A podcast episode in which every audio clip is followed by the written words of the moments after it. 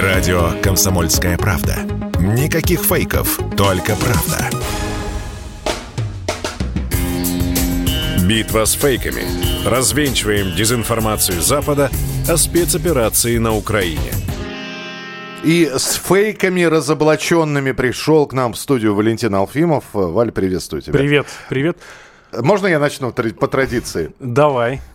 Бумага якобы официальная из Минпромторга э, появляется в интернете, подписи, печати, все, значит, что значит Минпромторг России выдает предписание об изъятии из продажи всех товаров сине-желтого цвета. Одежды, обуви, продуктов питания, бытовой химии – вот эти вот губки, да, помнишь? Да, да, да, да. Они, они же как раз сверху синенькие. И вот э, средства гигиены, лекарственные препараты, чтобы, значит, либо капсула желтая, либо синяя, чтобы никогда желто-синий не было. И так далее. Значит, э, э, в Минпромторге самом сказали, что это фейк да, что там, опять же, под этим документом стоит человек, фамилия человека, который не может заниматься этими вопросами. Во-вторых, э, ставится уникальный, на таких документах ставится уникальный цифровой и буквенный идентификатор на скриншоте. Совсем, в общем, какая-то абракадабра. В общем, все нормально. Не надо выбрасывать губки из дома.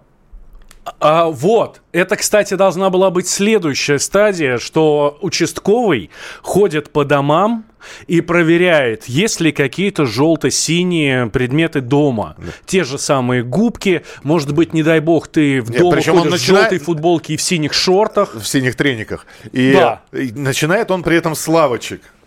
А, а ты видел, эти лавочки тоже, да, покрашенные иногда да, бывают в, да. в разные цвета, скажем так. Ну, в общем, все это чушь, все это фейк. Вот, я начал, Валь, продолжай. А, значит так. Ну, да, давай, да, начнем. Во-первых, эм, слушай, в продолжение, правда, ты сейчас начал рассказывать про Минпромторг, опроверг. Мне очень жаль, что Минпромторгу приходится это опровергать. Ну, то есть вместо того, чтобы думать о нашем, там, об, об, об импортозамещении, о том, как минимизировать последствия санкций, люди реально отвлекаются вот на это. Ой, слушай, ну у меня ну, еще это... есть один фейк. Ну, он, он сегодня, он самый свежий что в сегодняшних переговорах э, российско-украинской делегации принимал участие Анатолий Чубайс, но он попросил его не снимать. Это на украинских телеграм-каналах сейчас распространяется эта информация. Но единственная правда, что и переговоры состоялись в Стамбуле, и якобы Анатолий Борисович Чубайс находится в Турции, но вот в Стамбуле... Ну, давай так скажем, он там находился несколько дней назад. Несколько дней назад. Да, его там сфотографировали, он стоял банкомат, мы все хорошо помним. Да, но на переговорах его не было вот... Ну... Ну, оказался в ненужное время в ненужном месте. Ладно, давай пойдем тогда по фейкам. А, слушай, мы же э, регулярно говорим о том, что у нас там кого-то хоронят. Ну, там какого-то очень большого начальника. А, здесь, значит, э, э, командующего 8 армией э, генерала Мордвичева хоронили. Так. А вчера это, этот фейк развеял некий, э, как его сейчас называют, военкор Рамзан Кадыров. Да, они стояли, обнимались э, под Мариуполем. Ну, э, О. Кадыров приехал в, в Мариуполь. Да, это видео, оба живы. Все, да, все да, хорошо, слава да. богу. Вот. Э, тут еще якобы в бою под Харьковом вооруженные силы ликвидировали командира 200-й отдельной мотострелковой бригады полковника Дениса Курило. А эти сообщения распространяются, соответственно, в средствах массовой информации. Ну, эта информация, то есть это никак ни, ничем не подтверждается, ни с нашей стороны ничем. Плюс а, вот э, наши товарищи, братья, журналисты, военкоры из телеграм-каналов говорят, что э, конкретно не буду говорить, э, кто разговаривал, но с Курилой разговаривали буквально полчаса назад, с ним все в порядке, и, ну вот, и э, все хорошо.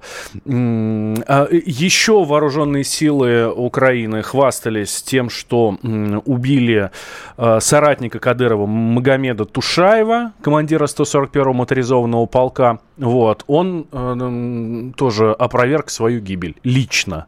Очень приятно, когда люди лично могут опровергать свою гибель. Я напомню просто, что с началом спецоперации, это был э, то ли, чет, э, то ли четвертый, то ли пятый день э, спецоперации, когда нам пришлось опровержа, опровергать, это все сделал в прямом эфире, э, Дмитрий Стешин, наш специальный корреспондент, Да. которого... Это самый яркий пример, да. Да, которого тоже, ну, в общем, похоронили украинские э, блогеры, телеграмщики и, и прочие, да, и Дима, в общем, в прямом эфире заявил, что слухи о его смерти несколько преувеличены.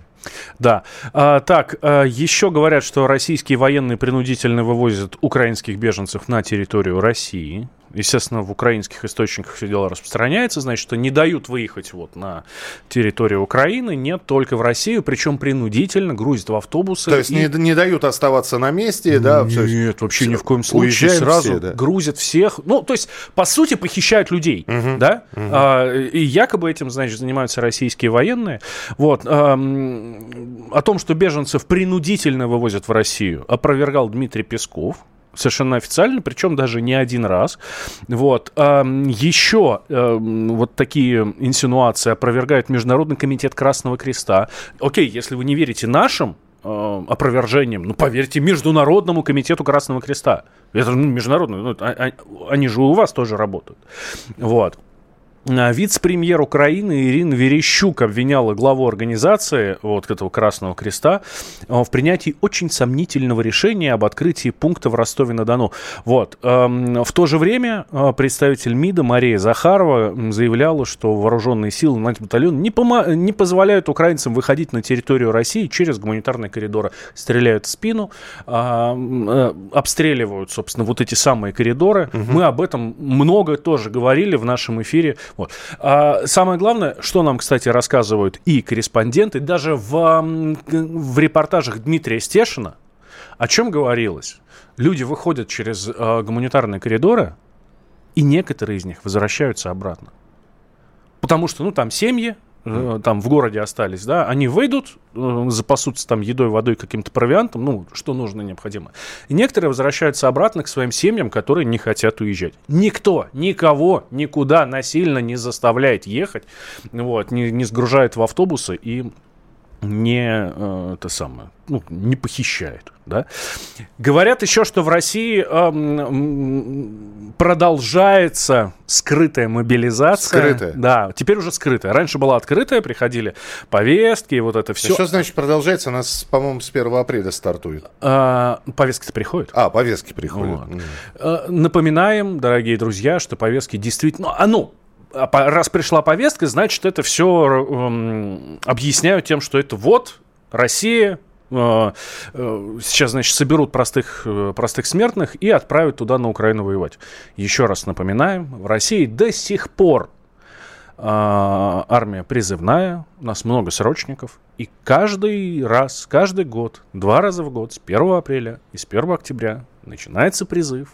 И заранее, за месяц до этого, людям приходят повестки, зовут их в военкомат, пройти медкомиссию и вообще там заполнить личное дело. Ну и сегодня министр обороны Сергей Шойгу как раз говорил о призывной кампании, назвал количество призывников, которые Министр планируют. обороны Сергей Шойгу, который тоже лично опроверг слухи и о болезни, и, о- и об отставке. Да, э, и сообщил о том, что новобранцев, призывников э, в горячие точки отсылать не будут. Э, Это было сегодняшнее заявление.